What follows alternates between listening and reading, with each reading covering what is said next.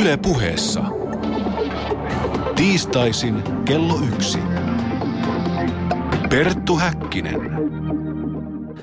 Ja oikein voitokasta iltapäivää teille kaikille ja lämpimästi tervetuloa tämän viikkoisen päänavauksemme pariin. Yleisökäsityksen mukaan helsinkiläinen briard yhtye vuonna 1977 debyyttisinglellään I Really Hate You aloitti suomalaisen punkmusiikin kultakauden, joka kilpistyy sitten torniolaisyhtyö terveitten käsien legendaariseen ääretön joulu EPCen vuonna 1982. Tätä ajatusta suomalaisen punkin puoli vuosikymmenisestä Satya Jugasta on kuitenkin kaksi ihmistä nyt haastamassa. He ovat kirjailijat Mervi Vuorela ja Ville Similä, joiden teos Valtio vihaa sua ilmestyy ensi kuussa. Lämpimästi tervetuloa lähetykseen. Kiitos. Kiitos. No, teidän kirjanne alkaa vuodesta 1985. Mitä silloin tapahtui? Alkuperäinen ajatus oli, että silloin ei olisi tapahtunut mitään, koska kuten sanoit, kaikki nämä punk-muistelot yleensä loppuu suunnilleen vuoteen 82 tai 84, jolloin yleensä katsotaan, että tämä hardcore-aika suunnilleen loppui. Sitten äh, alamme pohtia, että tota, äh, silloin oli varmaan niin kuin autiota ja tyhjää ja mitään ei tapahtunut. Että se voisi olla mielenkiintoista selvittää. Suomessa mitä vuonna oli käymässä? 1985 oli muuten oikeasti sellaista, itsekin muistan. Mutta anteeksi, että mä keske, keskeytin. Jat, jatka toki. Siitä se tavallaan lähti muuttumaan se tilanne sitten, että äh, sanottiin, että hardcore kuolee, mutta sitten siinä 80-luvun lopulla alkoikin yhtäkkiä olla bändejä, jotka varsinaisesti ei olleet hardcorea, mutta jotka perusti sen ilmansunsa hardcoreen. Eli tuli muun muassa Bad Vukum-levyyhtiö, joka aloitti vähän tällaisen toiteellisemman ilmaisun sitten, joka kuitenkin jollain tasolla ja toimintatavoiltaan linkitty hyvinkin paljon punkrockiin. No jos otetaan tällainen yleisluontoinen kysymys vielä ihan tähän alkuun, mikä itseäni kiinnostaa. Tätä olen vuosien varrella paljon pohtinut, että minkä takia tämä vuonna tai 80-luvun puolivälissä alkanut ikään kuin jälkipunk, jälkihardcore liike, joka kuitenkin oli hyvin tällaista laajaa ja aktiivista toimintaa aina 2000-luvulle saakka, niin miksi tämä on jäänyt tähän asti tällaiseen yleiseen kulttuuriseen pimentoon? Miksi tämä ei ole kiinnostanut? En, en tiedä, onko se ollut niinkään pimennossa, mutta ehkä se on ajateltu olevan sellainen niin kuin oma, o, oma skeneensä, Mut, mutta tota, me ajateltiin niin kuin liittää se nyt se selkeämmin tämmöiseen niin kuin punkin tai hardcoren jälkeiseen, jäl, jälkeiseen suuntaukseen. Aatehistoriaan. Niin ja puukkihan vaipui oikeasti marginaaliin 85, että siihen asti saatettiin puhua jopa tietynlaisesta muotivirtauksesta, että ihmiset innostu uudenlaisesta skenestä ja lähti siihen mukaan, mutta sitten kun mentiin oikeasti marginaaliin, niin aina silloin kun siellä ollaan, niin ei muita kuin siihen skeneen liittyviä ihmisiä kiinnosta siitä kirjoittaa tai dokumentoida. No, jos ajatellaan sitten tätä riuskaa suomalaista hardcore-punkkia, joka saavutti tämän, voisiko sanoa taiteellisen, en taisi näin on ajateltu, taiteellisen huippupisteensä vuonna 1982, ja joka on maailmallakin hyvin laajasti suosittua ja tunnettua kulttuuripiireissä, niin miksi tämä siis alun perin meni pois muodista? Miksi, miksi se vaipui takaisin marginaaliin? No se oli tietyllä tapaa niin intensiivinen ajanjakso ja suurin osa bändeistä oli siinä mukana vaan musiikin ja ryyppäämisen takia. Ja se oli tavallaan hyvin raskas periodi varmasti monille niistä bändeistä, että sitä meininkiä ei olisi jaksanut kauhean pitkään. Että tavallaan siinä vaiheessa punkki ei kytkeytynyt vielä niin vahvasti mihinkään alakulttuuriin tai tee se itse toimintaan tai mihinkään yhteiskunnalliseen vaikuttamiseen. Että se varmaan osataan sitten söi sitä, että siitä ei tullut niin vahvasti elämäntapaa, mitä sitten 90-luvulla tapahtui.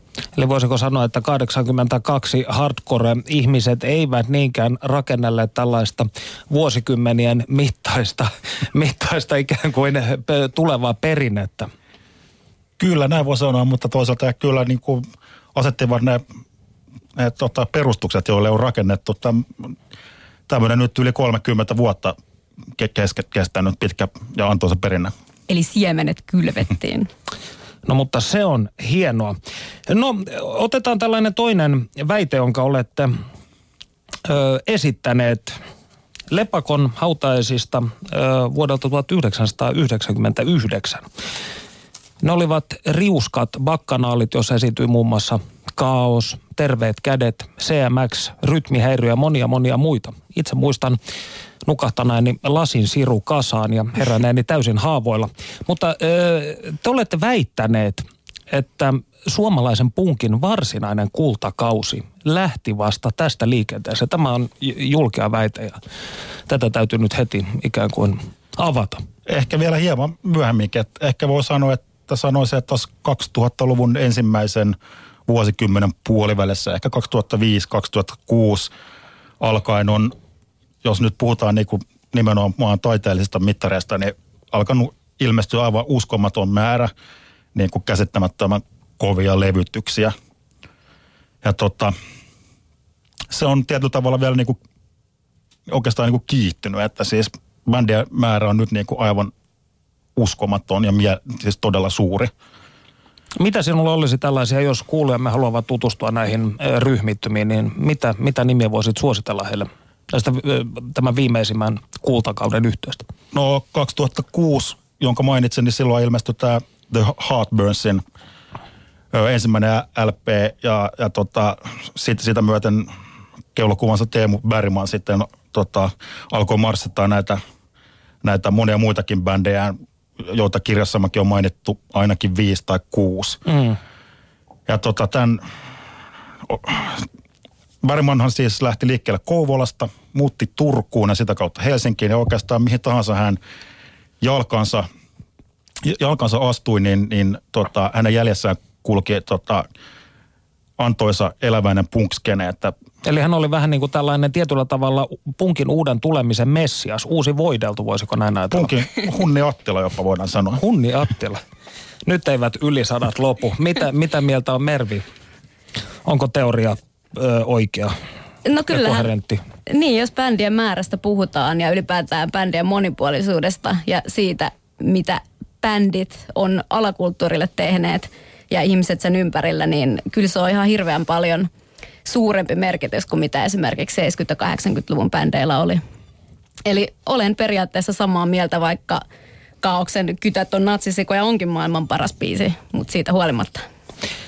No, Punk selvästi asenteellistui 80-luvun puolivälin jälkeen, eri kun tultiin 80-90-luvun taitteeseen. Oman nuoruuteni 90-luvun alkuvuosina oli ankeaa, mutta asenteellista aikaa. Oli kasvissyöntiä ja sitten tietysti vuosikymmenen lopussa myös mustavihreitä päiviä ja muuta vastaavaa. Niin mistä nämä punkin aatteellisemmat virtaukset, tai voisiko sanoa nämä aatteelliset virtaukset, jotka ikään kuin liittyivät sitten punk-kulttuuriin, niin mistä nämä tulivat? Englannista, Ruotsista? Englannista, Yhdysvalloista, uh, tosi eri paikoista. 1980-luvulla ehkä enemmän Englannista, 90-luvulla sitten enenevissä määrin Yhdysvalloista, josta varsin oikeastaan voidaan sanoa, että ää, veganismi ja radikaali eläinoikeusliike oikeastaan tämmöisen jenkki hardcore hardline-skenen mukana rantautui Suomeen. Mutta, mutta kyllä se niin kuin aivan punkin alkuhämäristä on ollut ollut aatteellista toimintaa. Ja ehkä 80-luvun lopussa oli juuri se, kun ää, taiteellisesti korkeatasoisemmat bändit alkoivat käydä vähiin, ainakin tämmöisessä peruspunkissa, niin nimenomaan sitten tota, tämä punkskene niin kuin kaapattiin tämmöisen niin kuin poliittisen, ää, poliittisen agendan ajamista tai varten. Ja, ja tota, Helsingissä oli esimerkiksi näkyvä oli tämmöinen Vox Populi-liike, joka valtasi taloja ja, ja muun muassa Vuoritalo valtasi – saamatta kenties niin paljon taiteellisesti aikaa, mutta tota, oli poliittisesti näkyvä toimija. Niin, eli vähän tietyllä tavalla ottanut tämän legendaarisen Crash-toiminnan ikään kuin lähtökohdakseen. Musiikki oli viestin viennin väline, tämän kansanäänen viestinnän väline. Mitä Mervi olit sanomassa?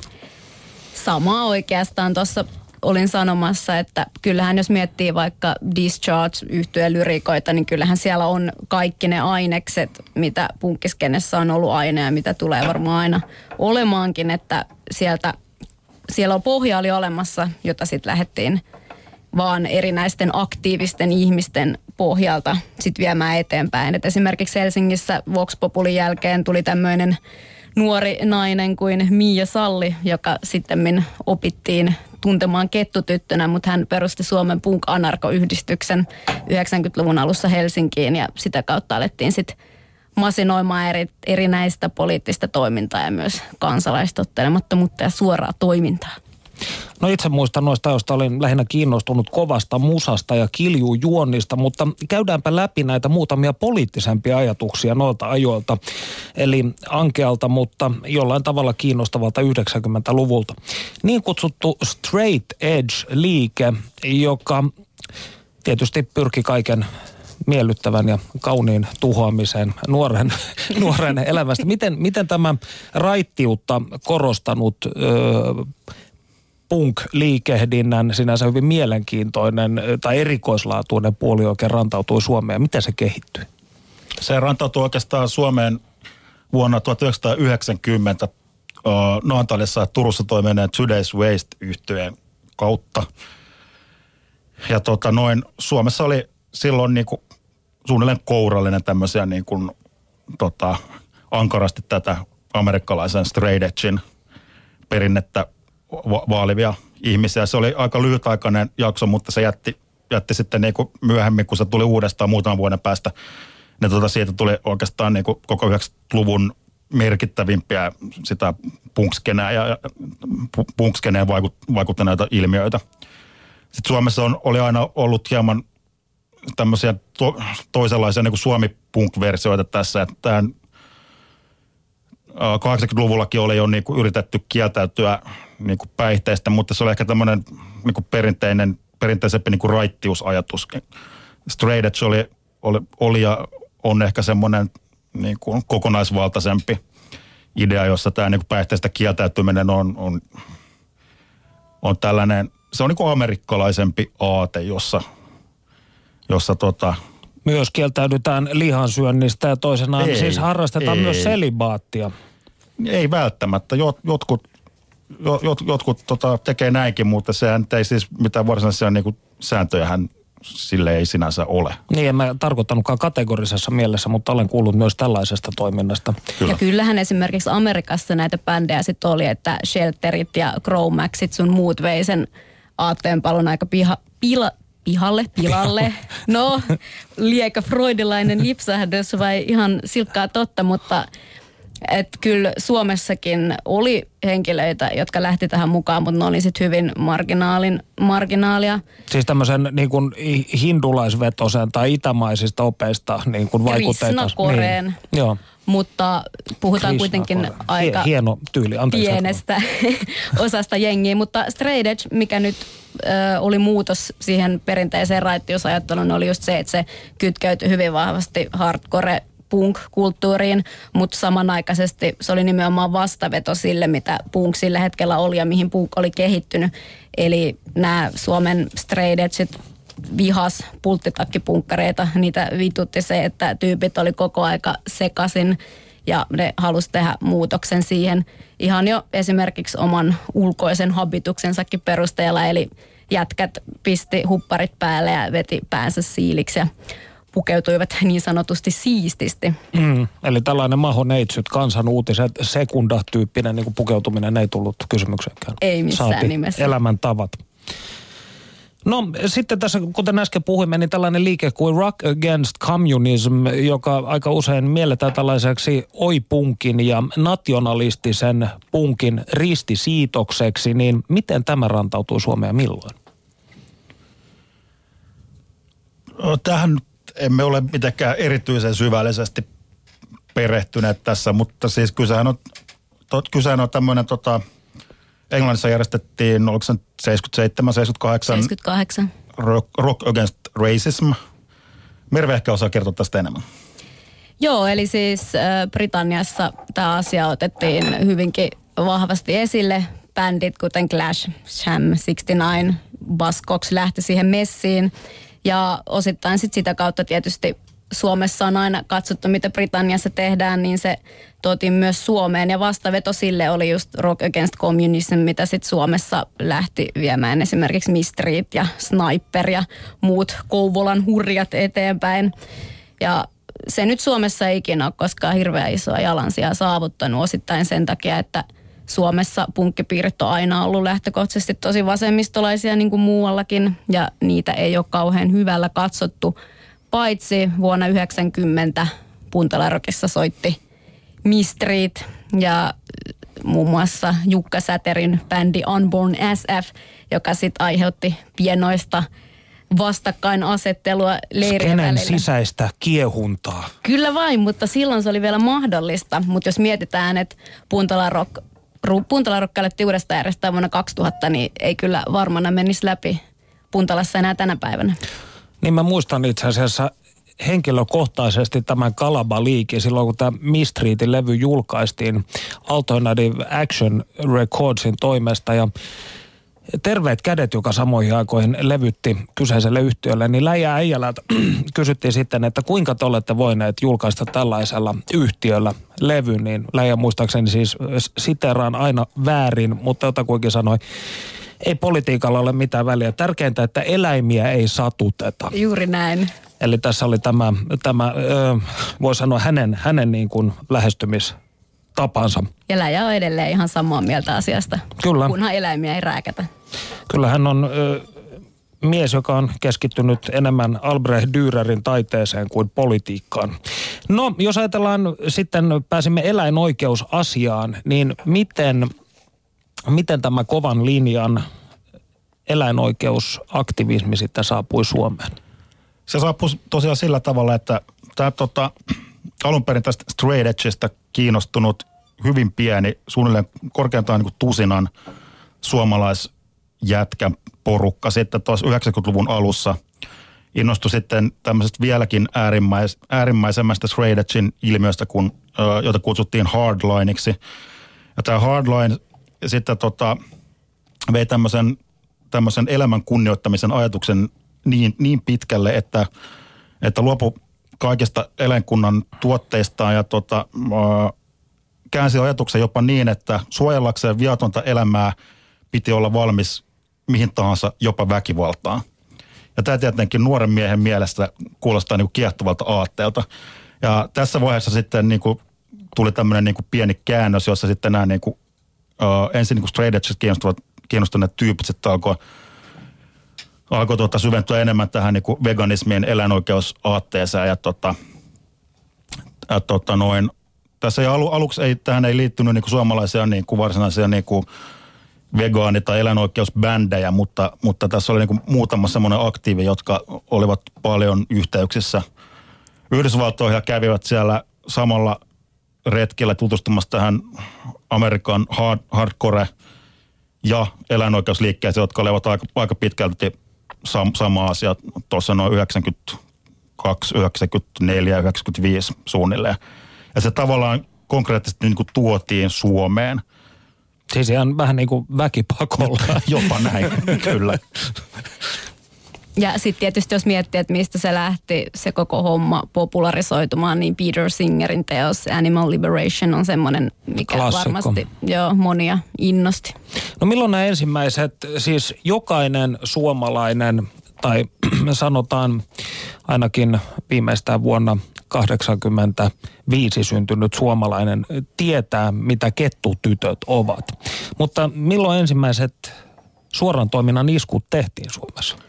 Joskus 93. 90-luvun alussa suunnilleen. Nämä on ollut, nämä on ollut suhteellisen viattomia tota, turkisliikkeiden ikkunoiden rikkomisia tai, tai, tota, tai esimerkiksi niin kuin lukkojen liimaamista tai, tai tämän tyyppistä toimintaa. Tämä on hirveän mielenkiintoista, koska siis juuri viime viikolla kävelin Mannerheimin tietä tuolla siis Meilahden päädyssä ja siellä on joku turkisliike, jonka nimeä en muista. Olisikohan Mannerheimin tie 87 tai 89. Kävelin siinä ohi ja katsoin, että kaikki ikkunat oli kivitetty siis edeltävänä viikonloppuna tai en tiedä minä yönä, mutta minulle tämä oli sellainen vähän niin kuin ahaa-elämys, että tällaista toimintaa yhä tehdään, koska itse en tiennyt, että tätä enää esiintyy laisinkaan. Joo, ilmeisesti, siis tähän se suurin, suurin tämän radikaalin eläinoikeusliikkeen, johon liittyy näitä laittomia iskuja, niin se 90-luvun loppua kohden hieman niin kuin hiipui pois, mutta täysin nämä iskut ei, eivät ole koskaan lakanneet. Mutta se, että tämä niin kuin, tosiaan alkuvaiheessa oli hyvin pitkälle niin kuin punkkareita ja hardcore-porukan Suomeen tuoma. Niiden, jo, jo heti alussa niiden tavoite oli päästä tästä niin kuin alakulttuurisesta leimasta pois ja tuoda tämä liike valtavirtaan. Ja, ja tota, tämä niin kuin punk- ja alakulttuuriporukka sitten aika nopeasti hälveni, että 90-luvun puolivälin jälkeen ja varsinkaan 2000-luvulla se yhteys niin kuin punk-piireihin ei ole ollut mitenkään kovin, kovin merkittävä.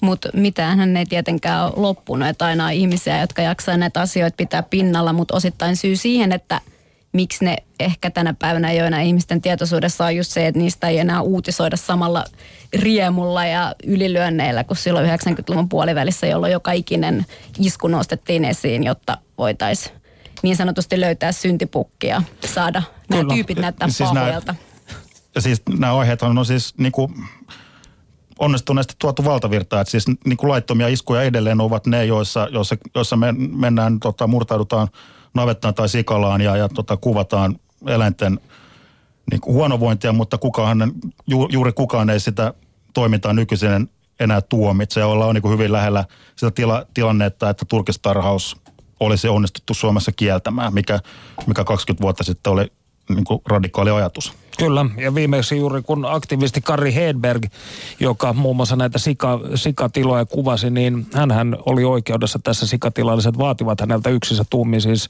valtaisia summia. En tässä vaiheessa muista kuinka paljon, kuinka suuresta summasta kyse oli, mutta hän sai vapauttavan päätöksen silloin. Eli ehkä tässä oli myös tietyllä tavalla sellainen lakitekninen ajan muutos, mutta nyt pääsimme Aasin sillalla tähän ö, 90-luvun uutisointi tunnelmiin. Ja tässä siis Tampereen musta-vihreiltä päiviltä. Tämä on hieno, hieno ote. Rauhallisesta viikonlopusta ei ole voitu puhua ainakaan Tampereella. Toissa yönä alkaneet nuorisomellakat ja mielenosoitukset ovat jatkuneet tänäänkin. Nuorisoaktivistit pitävät Tampereella niin sanottuja mustavihreitä päiviä. Ja tapahtuma alkoi perjantaina ja tätä itse tapahtumaa luonnehditaan ekoanarkiseksi tapahtumaksi. Siihen ottaa osaa muun muassa eläinsuojelijoita, anarkisteja ja aseista kieltäytyjä. Hyvin vakaviakin kahakoita on kahtena viime yönä tapahtunut. Meillä on nyt suora puhelinyhteys Tampereelle. Apulaispoliisipäällikkö Ari Sarjanen, siellä tänään järjestettiin mielenosoitus hampurilaisravintolaa vastaan ihan vastikään. Se on ilmeisesti päättynyt ja, ja sujui loppujen lopuksi aivan rauhallisesti. No se oli ensimmäinen tämmöinen etukäteen ilmoitettu ja poliisin kanssa sääntöjen suhteen sovittu aktiotoiminta, joka, joka sujui sen sopimuksen mukaisesti ja, ja, ja suhteellisen rauhallisesti. Kuinka paljon nuoria siinä osoituksessa, mielenosoituksessa oli mukana? Hieman runsas 60. Pitääkö tämä luonnehdista, luonnehdinta näihin tapahtumiin osallistujia, osallistujista paikkaansa? Siis, että, että nämä nuoret ovat eläinsuojelijoita, aseista kieltäytyjiä, anarkisteja ja muita nuorisoaktivisteja? No ensinnäkin minun mielestäni on väärä käyttää yleis, yleistermiä nuorisoaktivistit. Voidaan kyllä sitten havaita, että heitä oli näistä kahdesta kolmesta mainitsemastanne ryhmästä, mutta tuota, kyllä tässä on paljastunut, että tässä on, tässä on aika monimutkainen tilanne ja, ja organisaatio kyseessä ja, ja siellä ihan kovan ytimen muodostaa sun väkivaltaiseen provosointiin suunnitelmallisesti pyrkivät kotimaiset ja ulkomaiset anarkistit. Voitteko yhtään tarkentaa, minkä sortimentin anarkisteja he oikein ovat? Mikä on heidän pyrkimyksensä? No heillä on aika usein aika kirjava tausta, joka liittyy politiikkaan ja, ja myöskin erilaiseen rikollisuuteen ja, ja tietynlaiseen vaikuttamiseen, turha, no, demokraattiseen vaikuttamiseen, turhautumiseen ja, ja tuota, heidän tähtäimessään on demokraattinen yhteiskunta, jonka he aikovat saavuttaa suuntaamalla yhteiskunnan tiettyihin toimintoihin. semmoisia lamauttavia iskuja ja, ja erityisesti yhteiskunnan eturintama seisovaan poliisiin iskuja ja pyrkivät tällä aikaan saamaan lopuksi kaauksen, josta sitten uusi yhteiskunta syntyisi. Ja äh, näin kertoi meille apulaispoliisipäällikkö Ari Sarjanen Pia Hämäläisen haastattelussa. Tätä sanoa, että tämä retoriikka oli minun mielestäni huikea. Tämä heidän tähtäimessään on demokraattinen yhteiskunta, jolle he aikovat antaa lamauttavia iskuja, jotta näistä tuhkista sitten uusi järjestelmä voi nousta.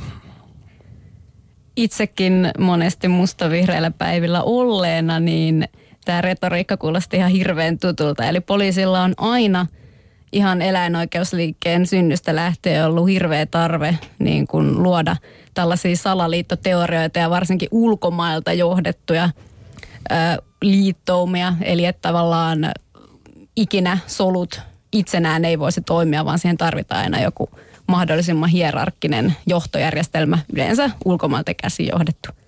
Kyllä kun tietää kuinka hyvin esimerkiksi anarkistitkin keskenään jopa tulevat toimeen, niin voisi veikata, että tällaisen illuminaatin ylöspito olisi hyvin hankalaa ja aikaa vievää työtä. Itse siis olin juuri näillä kyseisillä mustavihreillä päivillä koko tapahtuman ajan ja täytyy sanoa omat muistoni tietysti niin sumuisia kuin ovatkin, niin eroavat jonkin verran tämän Tampereen apulaispoliisipäällikön muistelusta. No jos palataan tähän asiaan, eli punkin, Suomi-punkin unohtuneisiin vuosiin, niin asia, jota, jota olen paljon miettinyt, että kuinka suuri osa tästä aktivistitoiminnasta loppujen lopuksi ö, liittyi, tai voisiko sanoa näin, kuinka suurta osaa suomalaisia punkkareita, jotka siis näitä levyjä tekivät ja ö, jakelivat ja myivät ja niin kuinka suuri osa oli loppujen lopuksi kiinnostunut tästä varsinaisesta aktivistitoiminnasta vai olivatko nämä ikään kuin kaksi eri klikkiä, jotka vain liittyivät löyhästi toisiinsa? No, ensinnäkin tietenkin nyt pitää sitten, sitten taas korjata tätä, tätä punk-käsitettä, että mistä punkista tässä nyt puhutaan. Että jos tämä nyt käytetään tätä kaikesta laajenta – laajimmassa merkityksessään, niin, niin tietenkin siis äärettömän pieni osa siitäkin oli ylipäätänsä niin kuin millään tavalla poliittisia. Ja jos sitten tarkennetaan nyt yhä, yhä tähän tämmöiseen niin kuin julistautuneeseen, julistautuneeseen poliittiseen punkkiin, niin siinäkin sitten käytännössä, käytännössä sen kuitenkin on niin kuin, niin kuin musiikki on sitä varten, että sitä mennään katsomaan keikoille, mutta ei siellä nyt ihan tavattoman haudan vakavissaan yleensä olla. Joten lopulta aika paljon pienempi kuin mitä ehkä, ehkä olettaisi. Niin ja politiikka nyt tietyllä tapaa on sisäänrakennettu punkkiin, että sä tietyllä tavalla ö, oot messissä tai kannatat niitä arvoja, vaikka sä et käytännössä tekisi yhtään mitään. Et varsinkin moni, joka on nuorena tullut mukaan punkkiin, niin on varmasti tullut siihen myös aika, ö, en nyt sano sinisilmäisenä, mutta sanotaanko, että ö, ehkä halu vastustaa asioita on ollut suurempi kuin ymmärrys sen takana, että mitä oikeasti vastustetaan. Ja se on tavallaan ihan okei, okay, mutta että monella se myös jäi siihen, että sitten kun pitäisi oikeasti alkaa masinoimaan jotain mielenosoituksia tai mennä mukaan toimintaan, niin sitten se kynnys ehkä on ollut vähän suurempi. Tässä vaiheessa voisimme kuulla tutkijadosentti Jaana Lähtemaan aateskeluja suomalaisen nuorison tilasta 90-luvulla, sen kapina halukkuudesta ja siitä, onko nuoriso tänä päivänä passiivisempaa kuin aiemmin. Panu Hietaneva haastattelee. Kiitokset Perttu Häkkiselle, Ville Similälle ja Mervi Vuorelalle. Tänään me olemme keskustelleet ohjelmassamme suomalaisesta punkista ja saman aiheen parissa jatketaan. Minun seurassani on nyt tutkija ja dosentti Jaana Lähteenmaa, joka keskustelee kanssani Suomen iloisesta nuorisosta, sen henkisestä tilasta ja kapinasta. Oikein hyvää päivää Jaana Lähteenmaa. Päivää. Palataan aluksi hieman ajassa taaksepäin 1970-luvulle, jolloin punk saapui Suomeen. Oliko suomalaisessa yhteiskunnassa tuolloin jotain erityistä, mikä tarjosi sinun mielestäsi punkin vimmalle otollisen temmellyskentän? Punkhan saapui kunnolla Suomeen oikeastaan ihan 70-luvun lopulla ja Pelle Miljoonahan esim. nousi kunnolla esiin vasta 80-luvun alussa. Eli voidaan puhua oikeastaan 70-luvun lopun ja 80-luvun alun tilanteesta tässä. 70-luvulla oli, jolloin itse olin teini-ikäinen, eli siitä näkökulmasta muistan oikein hyvin ne ajat, niin kuin teini-ikäisenkin näkökulmasta, niin tämmöinen kaupallinen nuorisokulttuuri oli suosikkilehti, erilainen niin kuin kaupallinen mediavyörytys, myös vaatemerkit ja kaikki tällaiset rupesivat vyörymään oikeastaan 70-luvulla Suomeen ennennäkemättömällä tavalla. Se liittyy sekä siihen, että Suomessa elintaso oli noussut ja nousi reilusti. Näin ollen Suomeen 70-luvulla vyöry ennennäkemättömällä tavalla tällaisia hyvinkin kaupallisia ja kaupallistuneita nuorisokulttuuri-ilmiöitä. 70-luvulla oli varsinkin tedejä, siis Teddy Rockers, joita suosikkilehti masinoi aivan täysillä ja muuta tällaista niin kuin USA, USA-myönteistä juttua. Niin kuin siinä kontekstissa niin punk nousi osittain tämmöistä, Suomessa siis, nousi osittain tämmöistä ylenpaltista USA-myönteisyyttä, ylenpaltista tämmöistä kaupallisuutta ja ylenpaltista tämmöistä ulkoisen koreuden korostamista vastaan. Mutta on myös niin, että olihan punk-liikkeellä ihan semmoinen oma, niin kuin hienosti sanotaan latinaksi, sui generis luonteensa. Eli että eihän punk pelkästään noussut jotakin vastaan, vaan myös punkissahan oli tämä mieletön riemu, että one chord wonders, eli yhden soinnun ihmeet. Eli punkissahan oli tämä niin kuin drive että, ja idea nimenomaan siinä musiikin tekemisessä, että jokainen pystyy tekemään musiikkia, jos sillä on jotkut edes instrumentin tapaiset, niin ilman sitä, että käy kitara- tai rumputunneilla vuosikausia. Minä ehtinyt elää 70-luvulla kuin puolisen vuotta, mutta olen sittemmin kuullut, kuinka Pelle Miljoona on laulellut, että perkele, olen työtön. Oliko nuorisotyöttömyys tuolloin sellainen ongelma, että se vaikutti nuorison tilaan? Ei se itse asiassa edes ollut kovin suurta. Siis öljykriisi aiheutti Suomessa pienen työttömyys ja myös nuorisotyöttömyys piikin tuossa 77, 78, mutta kun nyt kuuntelee nyttemmin Pelle Miljoonan ja sitten Hektorin vielä oikeastaan sanotukseltaan niin kuin kovempia työttömyyttä koskevia biisejä, niin, niin voi voi tulee vähän haikea olo varsinkin nyt kun mä itse tutkin työttömyyttä, että voi kun elettäisinkin vielä niitä aikoja. Siis se työttömyys oli todella pientä ja marginaalista verrattuna nykytilanteeseen. Ja sitten vielä, että Pelle Miljoonallahan oli opettajan koulutus vai oliko nyt kesken jääneet opettajan opinnot. Ja Hektorillahan myös käsittääkseni jonkinlainen akateeminen koulutus tai ainakin sen niin kuin jotain elementtejä. Eli nämä, jotka lauloivat työttömyydestä niin kriittisesti, olivat kyllä itse tämmöisiä keskiluokkaistaustaisia nuori, nuorehkoja miehiä, jotka olisi luultavasti niin aikoina vielä kyllä löytäneet paikkansa työmarkkinoilta. Että ne, jotka laulo työttömyydestä, oli itse asiassa vähän tämmöisiä hyväosaisia, jotka niin kuin kauhisteli työttömyyttä, mutta tämmöistä työttömyyttä koskevaa sanastoa ei nähdäkseni kyllä juurikaan tullut itsensä työttömien nuorten piiristä. Siis vielä silloin myöhemminhän, punkin myöhemmissä vaiheissahan tilanne voi sitten olla toisenlainen. Perttu Häkkinen. 80-luvulla punk muuttui sitten vimmaisemmaksi ja nihilistisemmäksi hardcoreeksi, joka sekin sitten hiipui vähitellen. Minä olen joskus pohtinut, että onko 80-luvun talouskasvulla, villeillä kasinovuosilla ja taloudellisen hyvinvoinnilla ollut jotain tekemistä sen kanssa, että ei nuorisolla ollut enää mitään kapinoitavaa? No, ainahan tavallaan kapinan aihetta voi löytyä, jos sitä oikein kaivaa. Voi tietenkin olla, että 80-luvulla, siis todellakin oli mieletön talouskasvu, yhä useammat nuoret Suomessa voivat taloudellisesti hyvin, koska aikuisetkin voi hyvin.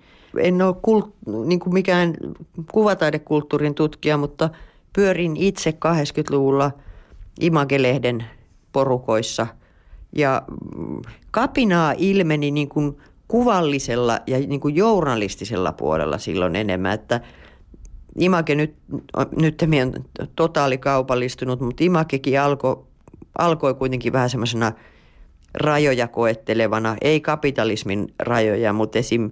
just niin kuin sotasankaruuteen liittyvät myytit ja ja niin kuin Suomen ja Neuvostoliiton suhteisiin, no ei niitä paljon uskallettu silloin vieläkään kritisoida ja ihan hyvä, se oli järkevää, ettei kritisoitu, mutta esim. talvisodasta oli semmoinen aiemmin sensuroitui kuvi, jossa näkyy, ettei suomalaisetkaan sotilaat ollut mitään enkeleitä ja kuvataiteen puolelle nousi silloin vahvoja naistaiteilijoita, kuten Chris Af Enehielmi ja tällaisia, että se niin kuin, niin kuin räjähtävä voima oli niin kuin taiteen puolella silloin ehkä enemmänkin kuvataiteessa.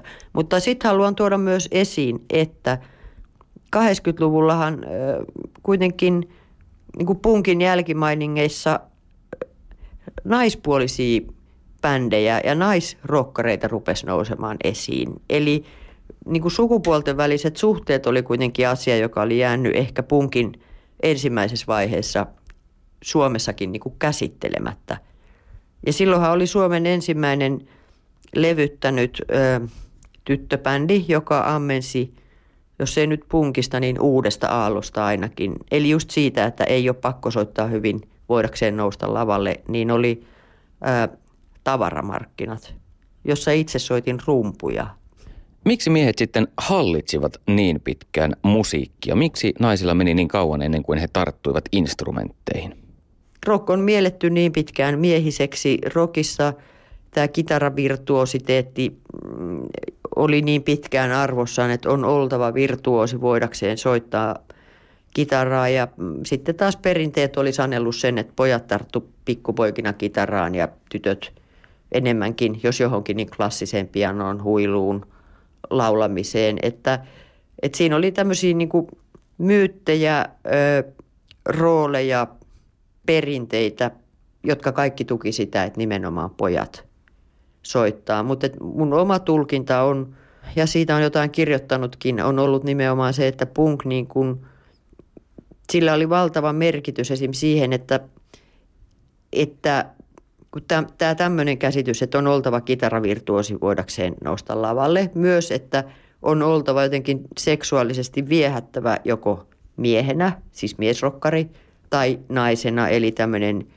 pimu-tyyppi – niin kuin, tai, tai joku eteerinen, eteerinen lauleskelija voidakseen nousta lavalle, niin punk kuitenkin niin kuin musers tavallaan sekä sen mielikuvan siitä, että oltava seksuaalisesti vetovoimainen oman sukupuolensa edustajana, että sen, että on oltava virtuosisoittajana. Ja kyllä mä itse näen, että siis itse vielä niihin aikoihin klassisen pianon rumpuihin vaihtaneena, että kyllä kyllä sillä oli merkitystä.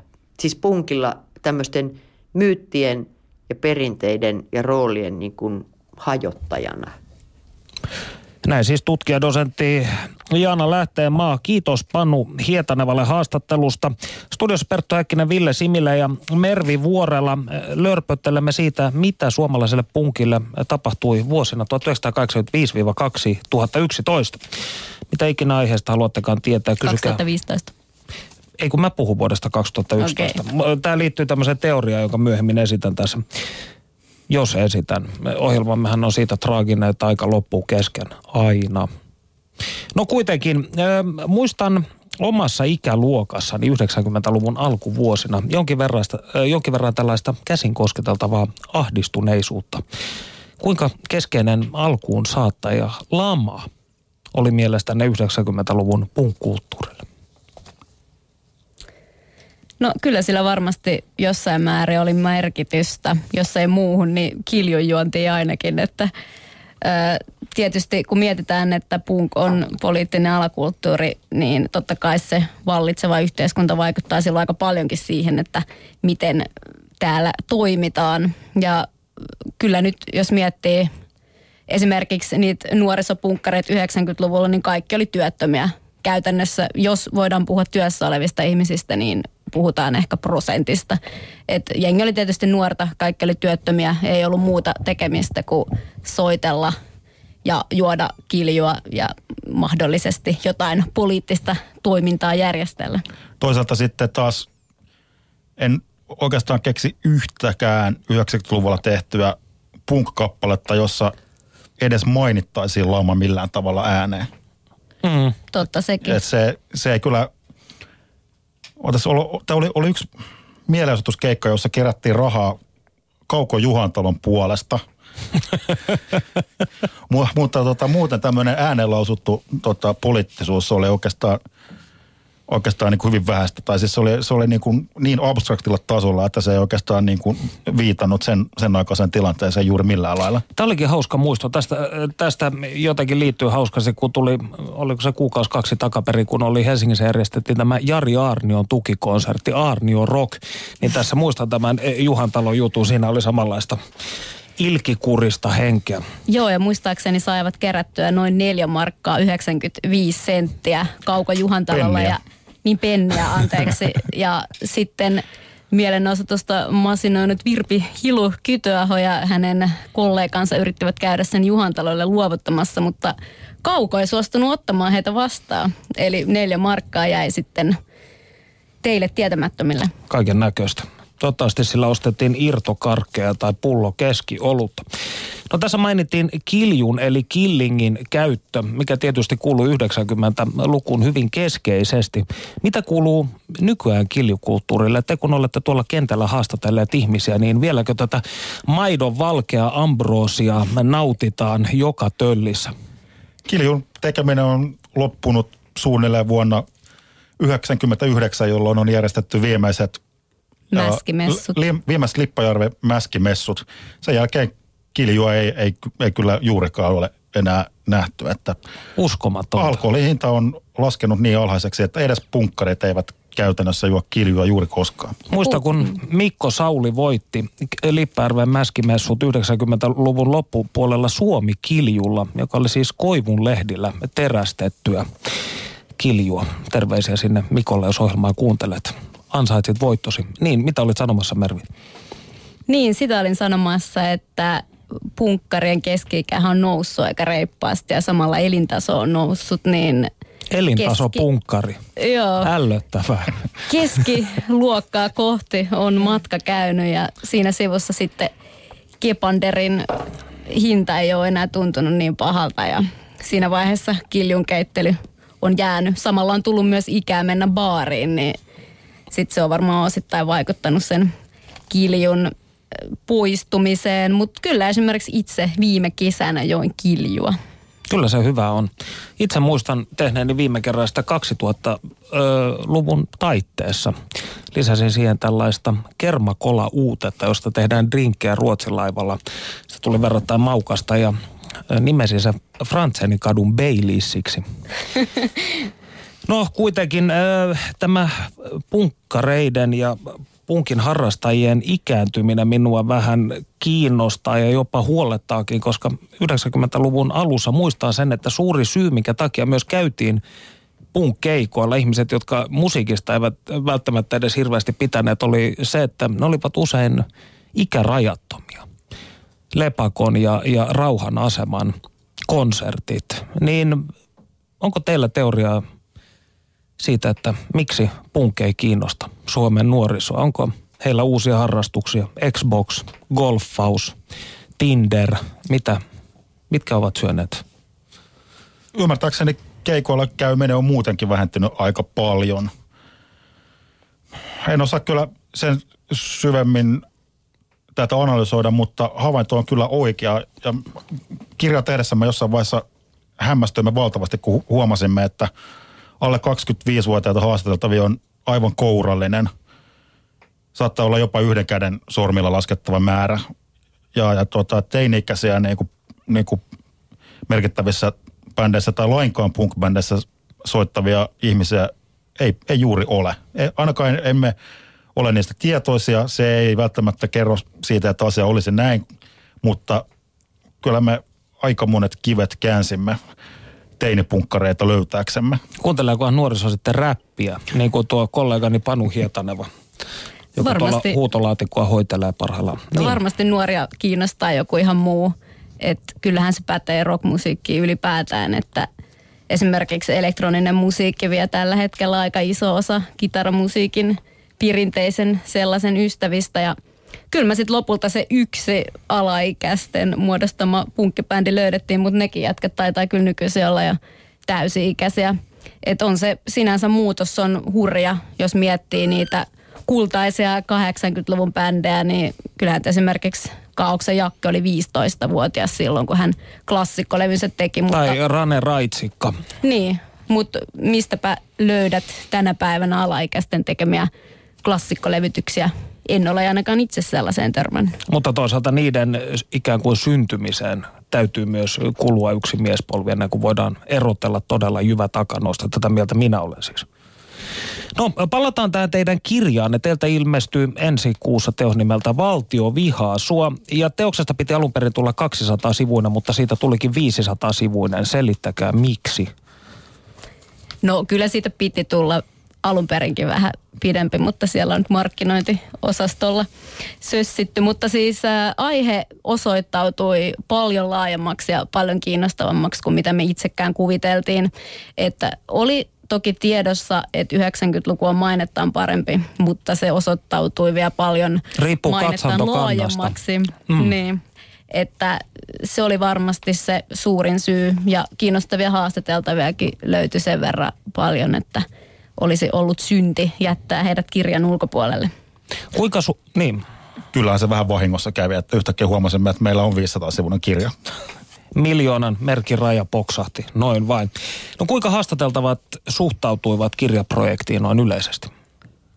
Moni, varsinkin 90-luvun osalta, tuntui vähän jo odottaneen, että heitä oltaisiin tultu haastattelemaan, koska aika on nyt just sen verran pitkällä, että 90-luku alkaa jopa näyttäytyä nostalgisena ajanjaksona. Ja siitä, varsinkin siitä moni oli tosi kiinnostunut juttelemaan. Että lähtökohtaisesti saatiin tosi hyvin haastatteluja, mutta sitten oli myös joitain niin kuin aivan uskomattomia säätöjä, että jotain kyllä haastattelua saatiin säätää kaksi-kolme kuukautta ja sitten se ei lopulta siltikään onnistunut. Mutta hyvin harva sanoi suoraan, että ei. CMX ja Shitter Limited sanoivat ei. Miksi? Sitä en osaa sanoa. Siis mitään perusteluja tälle kieltäymykselle ei No ei, on, ei saatu lopulta sitten vastauksia haastattelupyyntöihimme. CMXn Kanniaisen Pekka itse asiassa oli alun perin lähdössä messiin, mutta sitten lopulta en saanut hänen enää yhteyttä. Hän katosi, kuin Hän katosi. No oliko suuri osa 90- ja 80-luvun lopun ihmisistä, niin ö, kuinka suuri osa oli jo pahasti alkoholisoitunut? Aika harva. Ei, ei kovinkaan suuri osa. Eli siis sellaista tärisevää ihmisraiskiota aamutuopin ääressä, niin ei, ei paljon näkynyt. No, Olkaa rehellisiä nyt. no kuolema Ile oli semmoinen, mutta Ilehän nyt on muuten mitä parasta seuraa. Vanha naapurini. Niin, no oliko suuri osa siirtynyt, tai oliko paljon ihmisiä, joita etsitte, jotka olisivat jo siirtyneet Manan majoille? Ei kovinkaan monta tule tässä mieleen. Yksi tietysti ei liity mitenkään alkoholismiin, mutta tietysti meidänkin kirjassamme käsitelty Henkka Furu valitettavasti kuoli skeittionnettomuudessa viime vuonna ja hän on myös esillä kirjassa muun muassa eläinaktivisminsa tiimoilta, että olisi kyllä ollut mukava jututtaa, mutta ikävästi kävi. Tähän väliin voisimme kuunnella lisää Jaana Lähteenmaan ajatuksia siitä, millaista 90-luvulla tuolla suuresti kammoamalla niin vuosikymmenellä oikein oli. Kiitokset jälleen kerran Perttu Häkkiselle ja studiovieraille. Minä jatkan nyt keskustelua dosentti tutkija Jaana Lähteenmaan kanssa Suomen nuorisosta ja sen henkisestä tilasta. 1990-lukua leimasi lama-aika. Silloin myös natsiskinheadit ja ympäristöaktivistit aktivoituivat eri puolella Suomea. Usein kuulee sanottavan, että köyhyys ruokkii ääriliikkeitä ja ilmiöitä. Päteekö tämä myös 1990-luvun Suomeen? Skinheadyydellä oli yhteys kyllä taloudellisesti huonoihin aikoihin. Sen sijaan eläinoikeusliikeaktivismi on ihan, ihan eri juttu, jolla en itse kyllä näkisi mitään kytköstä taantumaan tai lamaan. Se tuli, se sai vaikutteita muun muassa Britanniasta ja Saksasta. Tarkoitan, että se oli isompi USAsta, isompi kansainvälinen liikehdintä ja keskustelu koko tämä eläinoikeusjuttu. Ja mitä vähäistä tutkimusta eläinoikeusaktivisteista on tehty tuona aikana, niin he olivat kyllä pikemminkin hyväosaisten ja hyvin koulutettujen ihmisten lapsia kuin esim. työttömäksi jääneiden duunareiden lapsia. Et se eläinoikeusjuttu on niinku tavallaan ihan niinku näistä lama-ajoista erillään oleva ilmiö. Minun arkikokemukseni perusteella vaikuttaisi siltä, ettei kapina kipinöi tänä päivänä sen paremmin musiikissa kuin kaduillakaan, paitsi ehkä korkeintaan itsenäisyyspäivänä. Kuinka sinä näet tämän tilanteen? No ensinnäkin mitä musiikkiin tulee, niin musiikin muodoista, tai ainakin rockmusiikin muodoista, popmusiikin muodoista, niin sanottu kapinat ja kriittisyys on siirtynyt nyt ainakin rap-musiikkiin. Siis onhan rapissa NS-valtavirta, tarkoitan levyjä, jotka myy hyvin, vaikkapa Paleface. No Paleface ei ole edes nuori, mutta kuitenkin kyllä Paleface tulee ehkä ilmaiseksi myös itseään nuorempienkin aatoksia. Paleface on siis äärimmäisen kriittinen ja ne on siis todella aika rankkoja monet sen sanoituksia. Onhan siellä, siis siellä pistetään suomalainen kapitalistinen järjestelmä, suomalainen äh, alkoholipolitiikka, humala juomisen niin kuin ihannointeineen ja kaikkea siltä väliltä pistetään niin kuin ironisesti ihan tuusan nuuskaksi. Sitten on nämä Itä-Helsingin notkea rotta. Eli kyllä se on, niin kuin, kyllä mä räpissä koko ajan kuulen. Sikäli kun räppiä kuuntelen, niin kuulen jotain kapinallista. Kaduilla kapinointi ei ole ikinä Suomessa ollut samalla lailla semmoinen jopa vuosisatainen perinne kuin se on ollut Ranskassa, jossa nyt koko Ranskan vallankumouksesta lähtien aina jengi on hillunut kaduilla joskus jopa suomalaisesta näkökulmasta hyvinkin pienistä syistä. Suomessa on ihan erilainen niin kuin kadulla kapinoinnin perinne kuin, kuin varsinkin Ranskassa. Mutta miksi sitten nyt työttömät nuoret eivät, jotka kärsii myös kaikenlaista leikkauksista, miksi he, he eivät osoita mieltään sen enempää, niin vaikea sanoa, mutta toisaalta nyt juuri viime viikon u- kuuluu tämä, että tämä meidän, tämä meidän niin sanotusti mahtava hallitus meni ehdottamaan, että opintotuesta poistettaisiin se oikeus ruveta opiskelemaan toista tutkintoa kandin jälkeen, että se saisi tukea. No joka tapauksessa kyllähän tässäkin myös nuoret oli, vaikka tämä oli niin, niin, kuin, niin kuin nopea juttu ja tämmöinen nopea epis, poliittinen episodi, niin olihan tuolla eduskuntatalo edessä Narinkatorilla siis nuoria opiskelijoita osoittamassa mieltään, kun se äänestys oli käynnissä. Eli, eli kyllähän niin kuin opiskelijat nyt taas osaavat pitää puoliaan. Siis ihan myös kadulla mieltä osoittamalla ja hyvä niin. Ehkä sitten ne, jotka on, tämä lama ja taantuma ja se, että tämä johtuu finanssikapitalismista, joka on globaali, globaali ilmiö ja niin kuin rikkaat rikastuu ja köyhät köyhtyy ja tämä tapahtuu nyt koko Euroopassa, koko maailmassakin entistä niin kuin kovemmalla vauhdilla, niin ketä vastaan niin kuin voi nousta. Tämä on siis jopa yhteiskuntatieteilijälle tämä on niin kuin äärimmäisen vaikea tilanne, että globaali kapitalismi, okei, se on, se huonontaa monien ihmisten asemaa, mutta miten hyökkäät globaalia kapitalismia vastaan? Eli tämä uusi vihollinen on ikään kuin kasvoton ja sitä vastaan on vaikea kapinoida. Näin voi kyllä sanoa. Olen tätä asiaa ihan itsekin miettinyt omalla kohdallani, että haluaisi vaikuttaa yhteiskunnallisesti, mutta mit, miten tähän enää voi niin kuin tarttua tähän kokonaisuuteen. On myös niin, että Suomessa on valitettavasti semmoinen sillä lailla niin kuin yksilöllistävä ja yksin pärjäämisen eetosta korostava vanha kulttuuri ja tapa ja perinne ja eetos, että jos ihminen, ihmiselle elämässä menee niin kuin päin peetä, niin ihminen hyvin helposti Suomessa syyllistää siitä itse itseään. Kun taas esim. Ranskassa syyllinen löytyy kyllä heti yhteiskunnasta.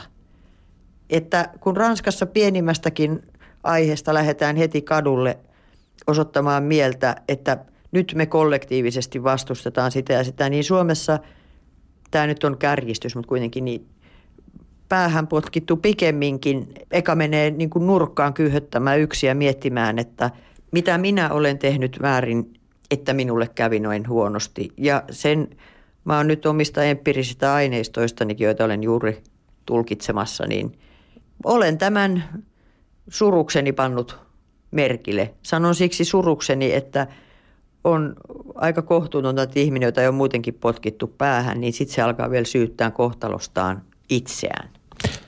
Ja näin siis tutkijadose Tiana lähtee Maapanu Hietanavan haastattelussa.